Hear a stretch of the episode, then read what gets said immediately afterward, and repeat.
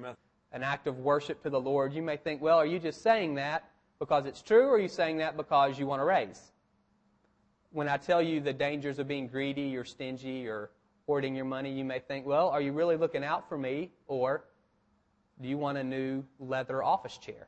And so you need, it's, it can be tricky when we're talking about money to really know what my heart is and the heart of the church is because you know and I know that without the money of this congregation, then we, we pack up and go home. We can meet under a tree somewhere, and that's what we'll do. But we're not going to talk about money this morning, but I will say this, and then I'm going to move on. Everything you have, you have either because God's given it to you directly or because He's given it to you indirectly, because He's enabled you to earn it. Everything you have, you have either directly or indirectly from the Lord. So, therefore, everything you have is His. And you need to honor Him with it. One of the ways you honor Him with your money is you give it. And one of the primary places you give it is your home church. So, if this is your home church, then you should give regularly here. If it's not, then you shouldn't. Wherever your home church is, you should give regularly there. How much? That's between you and the Lord. Whatever He tells you to do, that's how much you should give. And if it's 90% of what you have, then you give 90% of what you have. And if it's 5% of what you have, then you give 5% of what you have. That's between you and Him. But everything you have is His, and so you need to honor Him with what you're doing with it. We're going to move past that. The thing I want us to see this morning um, from this passage is this relationship between sowing and reaping. Again, Paul's making this point about money. What, what was going on is this church, again, this was the Corinthian church, and the Christians in Jerusalem, there was a big famine in Jerusalem, and people were starving. And so Paul was setting up a collection in different congregations saying, send money so these guys can buy food. And so that's what this actually, chapter 8 and chapter 9 are both about Paul trying to get the Corinthians to give money to send to Jerusalem because these guys are starving. And so what he's saying is, if you just give these guys a little bit, then you're going to just get back a little bit from the Lord in terms of blessings. If you give these guys a lot, if you're generous, then you're going to get back a lot from the Lord in terms of blessings. And the point there is how you give affects how you receive. If you give generously, then you receive generously. If you give sparingly, then you receive sparingly. God doesn't just look at what you're giving, He looks at how you're giving. Are you being stingy or not? You know, a lot of times when there's some big disaster, really rich people make a big deal about how much money they're giving away.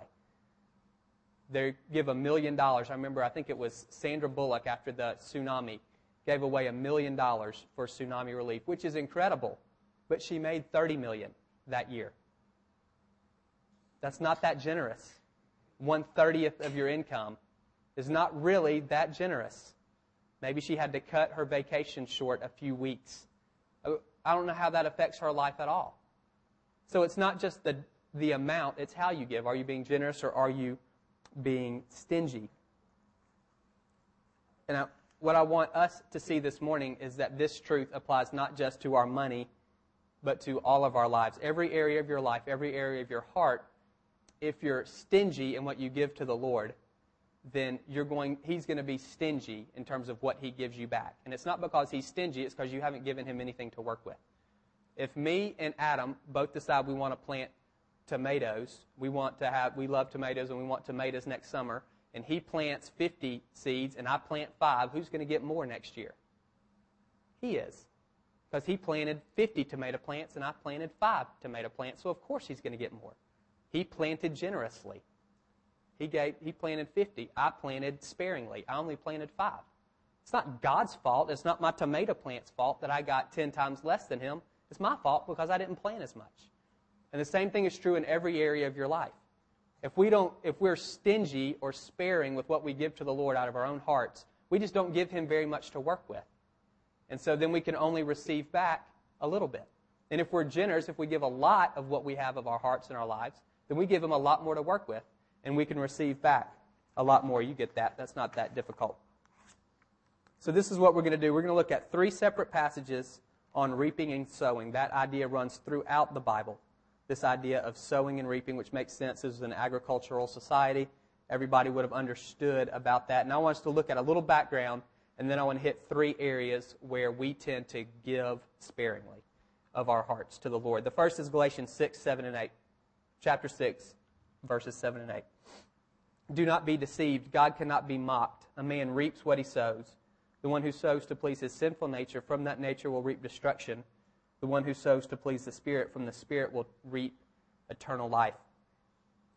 That idea, you reap what you sow, is probably the most famous biblical principle there is. A lot of times it's not credited to the Bible, but it's in there. You know, what goes around comes around. It's the same deal. Karma, it's the same thing. This idea that you reap what you sow is probably the most well known biblical principle out there. Again, even though it's not always seen as coming from the Bible. And I think most people kind of intrinsically just say, yeah, that makes sense. It appeals to our sense of justice and fairness. That, that makes sense that you would reap what you sow or what goes around comes around. Those things kind of make sense. I want to point out two quick things from this passage. The first thing is that the idea that you reap what you sow is based on God's character, not on our actions or some law of the universe that's independent of God. Paul says, Don't be deceived. God can't be mocked. You reap what you sow. God is a just God, and that's just that you reap what you sow. It would be unjust if you didn't. And so, this idea of sowing and reaping, and you reap what you sow, is rooted in God's heart. Again, it's not some kind of impersonal law that governs the universe like karma. It's because God is a just God, and that's a just principle that you reap what you sow. It's rooted in God's heart. We're going to come back to that. And the second is this statement you see is true beyond money. It's not just a financial deal. Paul says, The one who sows to please his sinful nature, from that nature will reap destruction. And the one who sows to please the Spirit, from the Spirit will reap eternal life. Paul there is talking about all of our life. Every area of our life, you reap what you sow. In your relationships, you reap what you sow. You can see it very clearly in your relationships. Either your parent, child, husband, wife, boss, employer, all of those relationships. You reap what you sow. If you sow distrust, that's what you're going to reap. If you sow graciousness, that's what you're going to reap, for the most part. You reap what you sow in your relationships. It's true in your own heart. Proverbs 11:18 says this, "He who sows righteousness reaps a sure reward." And Proverbs 22:8 says, "He who sows wickedness reaps trouble." So all I want you to see is that you reap what you sow is rooted in God's heart. It's based on His character. It's not some impersonal law, and it's true in every area of life. This isn't just a financial deal. This is true in every area of life. Hosea 8 7 says this. He's talking about the Israelites. They sow the wind and reap the whirlwind. That's obviously a negative verse. They sow the wind and they reap the whirlwind. And what I want you to see there is that sowing and reaping, it's not a one to one relationship. And again, you know this if you've ever planted anything. If you if I go back to tomatoes and I plant one tomato plant, I'm going to get more than one tomato. I'm going to get a whole plant full. It's an exponential harvest based on what I planted. I planted one, I get 50, or however many tomatoes come from this one plant. And the same is true in our spiritual lives. The harvest is exponential, it's not one to one. Israel sowed the wind and they reaped a tornado, which is very intense wind. They were idolaters. They worshiped other gods. That was what they sowed. That was the wind. And they reaped the whirlwind, which was their nation was totally destroyed by the Assyrians, and they have never been heard from since. Completely wiped off the map, the northern ten tribes of Israel. Never to be heard from again. That's the whirlwind. And so in our lives, we need to realize the same thing. It's not a one to one deal. What you reap is exponential to what you sow. So you need to be careful about what you're sowing because it's not just going to come back in kind, it's going to come back multiplied many times over. This is a negative version, but there are several positive versions of this as well. Let me read you this. This is from Luke 6. Do not judge, and you will not be judged. Do not condemn, and you will not be condemned. Forgive, and you will be forgiven. Now, here it is Give, and it will be given to you. A good measure, pressed down, shaken together, and running over, will be poured into your lap. For with the measure you use, it will be measured back to you. So that's the flip side. Hosea, that's the negative. You sow the wind, you reap the whirlwind. Luke is the positive side. Whatever you give in the name of the Lord, whether that's money or grace or forgiveness or whatever that is that you give, you will receive back, and you can't outgive God. He doesn't just give back what you gave, He gives back, pressed down, shaken together, and running over into your lap. Kind of the picture there is these guys wore these robes and there would be a big fold in them, and when they would go and get grain, the grain would spill out of their hands into the fold of their robe. And so that's the picture is that you're doing this and God's just, it's pouring and it's overflowing your hands. Whatever you're giving, you're going to get back multiplied. Good and bad. Mark 10, 29 and 30 says this more directly. I tell you the truth, Jesus says. No one who has left home or brothers or sisters or mother or father or children or fields for me and the gospel will fail to receive a hundred times as much in this present age homes, brothers, sisters, mothers, children, and fields, and with them persecutions. That's nice that he added that. And in the age to come, eternal life. Sometimes, maybe if you watch preachers on TV, they refer to this as the hundredfold blessing. If you send them $10, God's going to send you back a thousand type deal. And all that's out there. Um, and this is the passage where they get it from. And I would just say this about that. That is appealing to your greed, and God's not a vending machine. And just because you put $10 in doesn't mean He's going to give you $1,000 back. Because He looks at your heart. And if the reason you're doing it is to get, I wouldn't hold your breath. I wouldn't. He looks at your heart. That's how you give is more important even than what you give. And if the reason you're giving is to get back, he sees that. And he doesn't need your money. And so that's not going to impress him at all. And same thing in terms of everything else. If the reason you're being nice to someone is to get that back, that's your heart's messed up on that. That's an area where you need to work on your heart. But it does say there, you will receive back. And all that says is God gives generously. You're not going to outgive him in any area. You say, I can't forgive one more time. Yes, you can, and he can forgive. He'll give that back to you, the grace to do that a hundred more times. There is this hundredfold principle, if your heart's right, that you're not going to outgive the Lord. Whatever you give him, he will give back to you exponentially. Haggai 1. I don't know if any of you have ever read Haggai before. 6 through 9. You have planted much, but harvested little. You eat but never have enough. You drink but never have your fill. You put on clothes but are not warm. You earn wages only to put them in a purse with holes in it. This is what the Lord Almighty says Give careful thought to your ways. Go up into the mountains and bring down timber and build the house, that I may take pleasure in it and be honored. Says the Lord. You expected much, but see, it turned out to be little. What you brought home I blew away. Why, declares the Lord Almighty? Because of my house, which remains a ruin, while each of you is busy with his own house. What you see there is the Israelites planted, they sowed, but they didn't reap. They did what they were supposed to do in terms of these crops. They didn't get anything back. God is sovereign over this idea of reaping and sowing.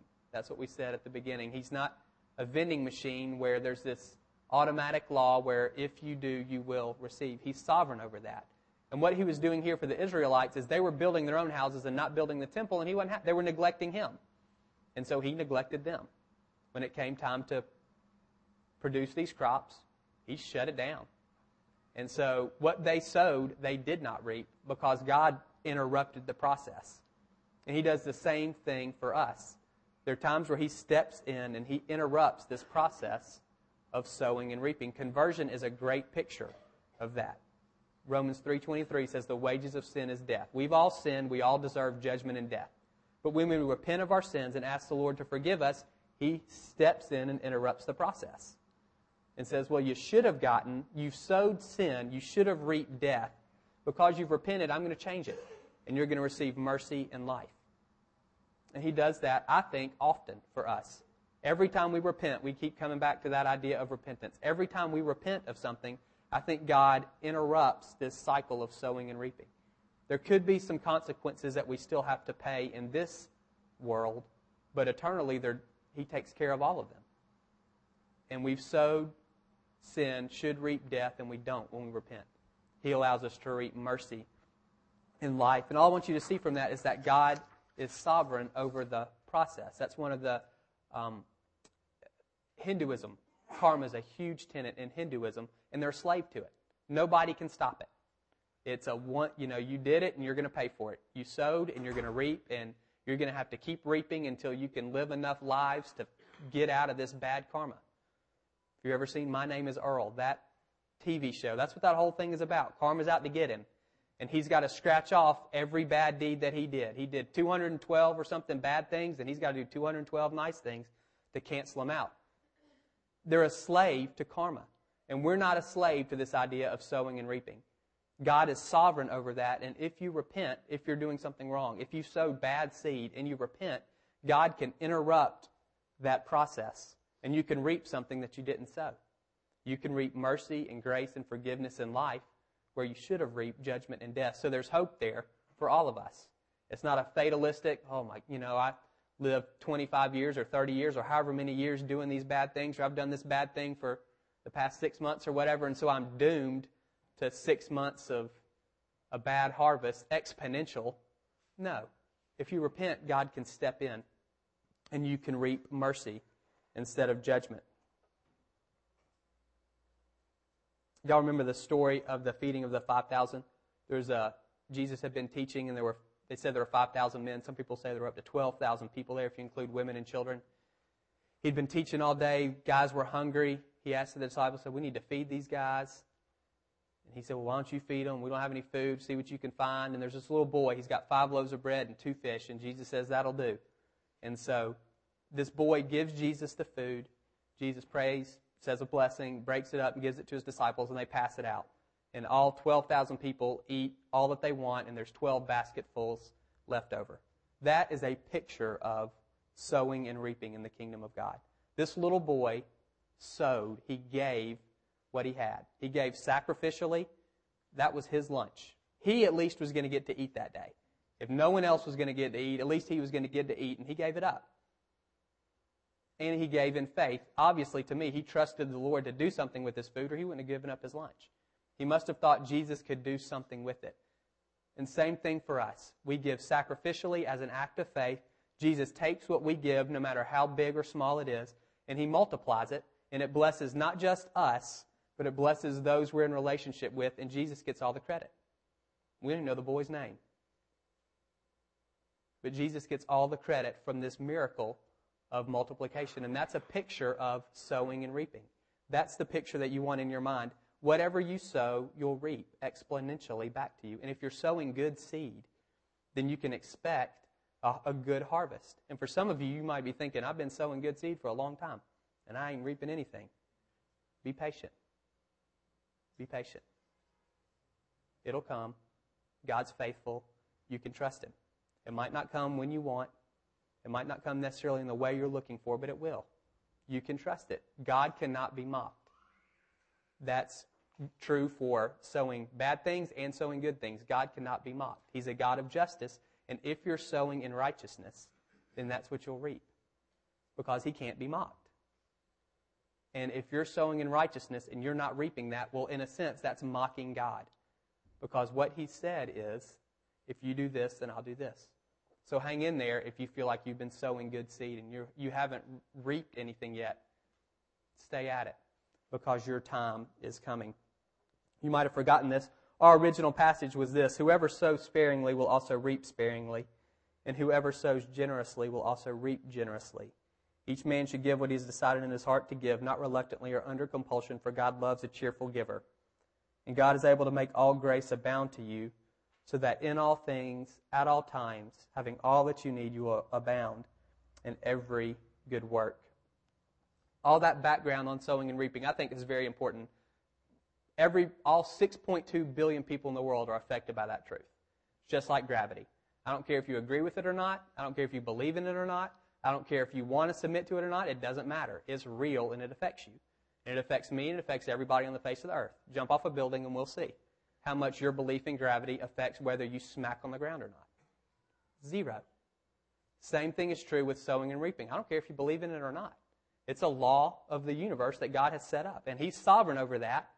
But that's what we live under, and it doesn't matter again whether you think whether I think it's fair or you think it's fair, or I think it's real or you think it's real, or if I care or you care. None of that matters because He set it up. So every person who's ever lived has lived under this rule of sowing and reaping. And it's important for us to know that it's there because you sow with the harvest in mind.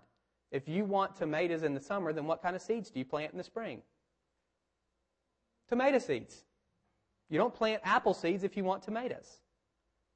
You plant with your harvest in mind. And so the question for us this morning is what kind of harvest do you want? And then you back up from that and say, well, what kind of seed do I need to be planting if that's the harvest I want? If you want to eat watermelon in the summer, then you better not plant apple seeds because you're not going to get watermelon in the summer unless that's what the seed that you've planted. You know that. And the same thing is true in your life. What do you want? What do you want in one month, in six months, in six years? What do you want? Parents, what do you want for your kids? Are you sowing that into them? Do you want them to grow up and be sarcastic? Then keep on sowing that into them and we'll see what it's going to happen. What do you want for your own life? What do you want with your spouse? What do you want with your job? What do you want in this community? What are the things that you want to see happen? And it's not some name it, claim it, I can, you know, if I believe it, I can achieve it thing at all. It's a law of the kingdom. If you, what you sow, you will reap exponentially. So plant your seed with your harvest in mind. What do you want to see happen in your own life? Do you want life with a capital L? Then sow those seeds. Do you want to be bitter and angry? Well, then sow those seeds. And even if you don't want to be bitter and angry, but those are the seeds you're sowing, then that's what you're going to get. Because you reap what you sow. Unless you repent and ask God to have mercy on you and interrupt the process. And the same is true on the positive. If you're sowing in righteousness, you can bank on a good reward. I can't remember which proverb it is um, about children. If you raise up a child in the way that he should go, he will not depart from it. It's the same idea of you reap what you sow. You put it in there, it's going to come out of there. And yes, our children have free will, but in general, you reap what you sow. So if that's what you're doing while your children are young, even though they're pig headed or rebelling against you or whatever it is that they're doing, you're going to reap that.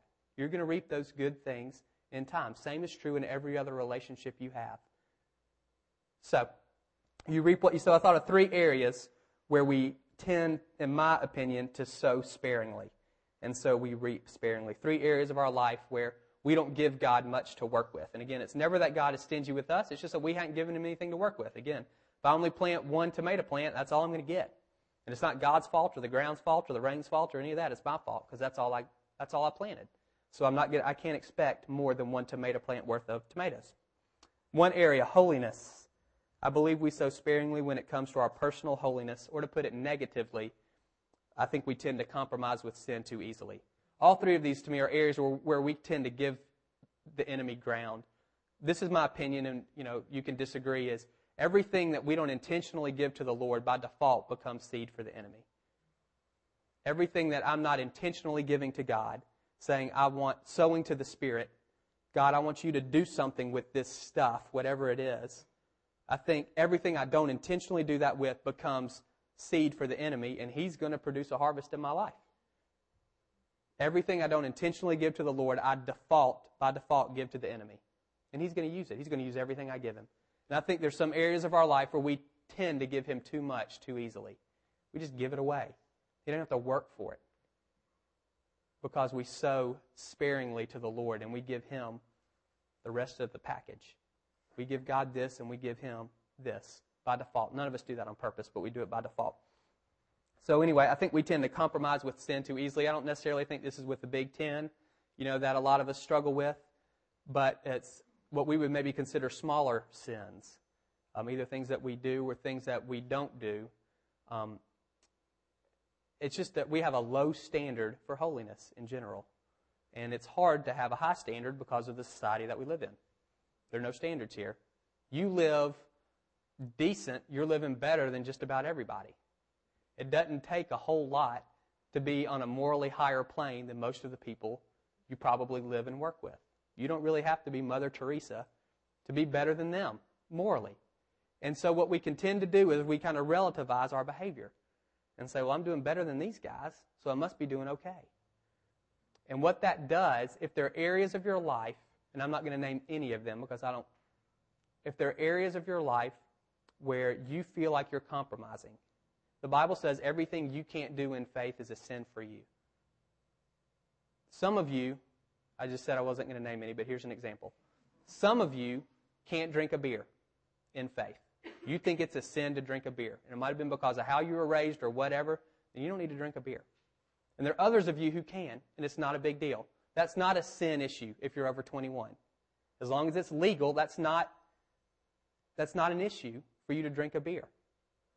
But if you can't do that in faith, then it's a sin.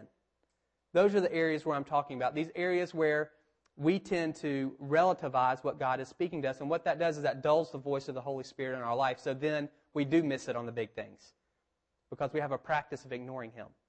We've been ignoring Him in these small areas. So then when He tries to say something to us in one of the big areas, we don't, it's not clear because we've been ignoring Him for so long. And so what we've done is we've given the enemy ground because we've sowed sparingly when it comes to our own holiness. And you don't have to be a legalist at all. That's a sin as well, to be legalistic. But you know your heart, and you know the things you can and cannot do. If there's a movie you can't see in faith, then don't go see the movie. For goodness sakes. Just don't do it. If there's people, anyway, you got that. Areas of your life where you're compromising, and you know you are. I don't think, I think very few of us kind of sin accidentally over the long term. God doesn't want that for us. And so He's going to let you know. There's, you're going to feel uneasy about it, have a check in your heart, however you want to describe that feeling. You, you know what that feeling is. And if you're doing something and that's the feeling you're getting, then stop doing it. Because that's the Lord saying don't. And it doesn't matter if I'm doing it or not. Because I might, I might not be having that same feeling over these small issues. So holiness. The second is freedom. I believe we sow sparingly when it comes to our freedom in Christ. Or to put it negatively, I think we choose to hold on to our brokenness too long. We live out of our hearts. We've said that before. Proverbs 4:23. Guard your heart for it's a wellspring of life. You're going to live out of your heart. So what's in there is going to come out of there. And if you don't like what's in there, you're definitely not going to like it once it's out here. Because it's going to come out exponentially. Right here, it's one little tomato plant. Out here, it's a bushel full of tomatoes. And that's going to happen, and you can bank on it. At some point in your life, you're not going to be able to keep it in, and it's going to come out. And if you don't like it in here, you're not going to like it out here when we can all see it. But for whatever reason, a lot of times we choose to hold on to our brokenness or our woundedness. We don't give those things to the Lord and ask Him to heal us and to make us whole and to fix us, for lack of a better word. What we've done is we've created space for the enemy. It doesn't matter if it doesn't seem fair that something that was done to you can affect you that way, that you have to deal with it, but you do. It's your heart, and you have to take responsibility for your own heart. And if I'm the one that broke it or hurt it or whatever, that's between me and the Lord, but you still have to take responsibility for it because it's your heart. And that's, that's part of it. And so all of us have to take responsibilities for our heart. And if there's stuff in there that we don't like that's in there, then we need to take care of it. And we don't have to take care of it in front of 3,000 people on a stage, but we've got to take care of it because it's going to come out. And that's an area where I think we tend to sow sparingly. We choose to hold on to our brokenness. And I don't think we hold on to it because we love it. I think you can get to a place where you do. You can get to a place where you do love the woundedness in your own heart and it becomes part of who you are.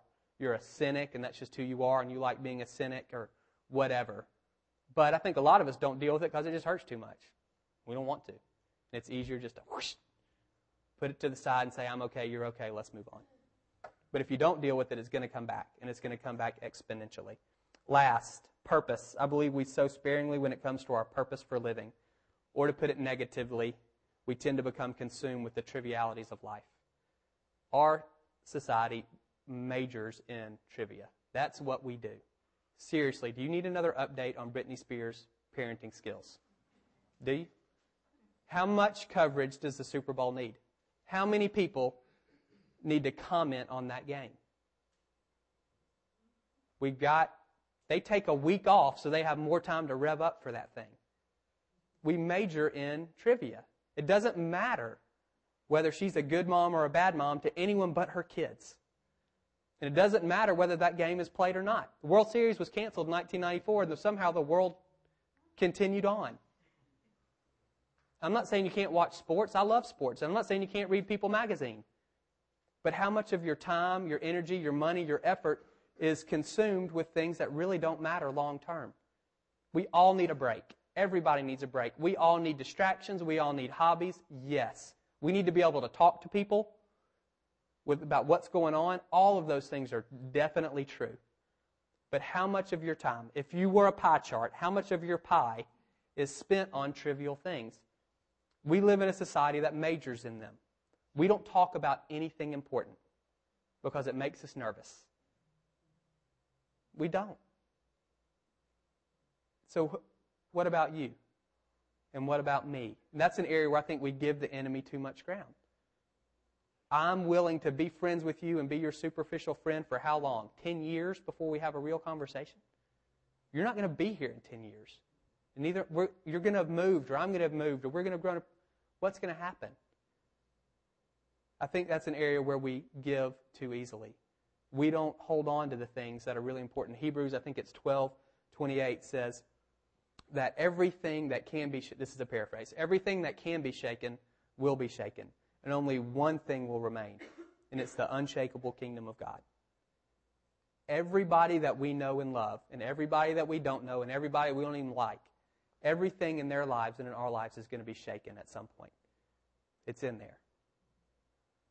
And anyone who's holding on to anything other than the kingdom is going to fall flat on their face.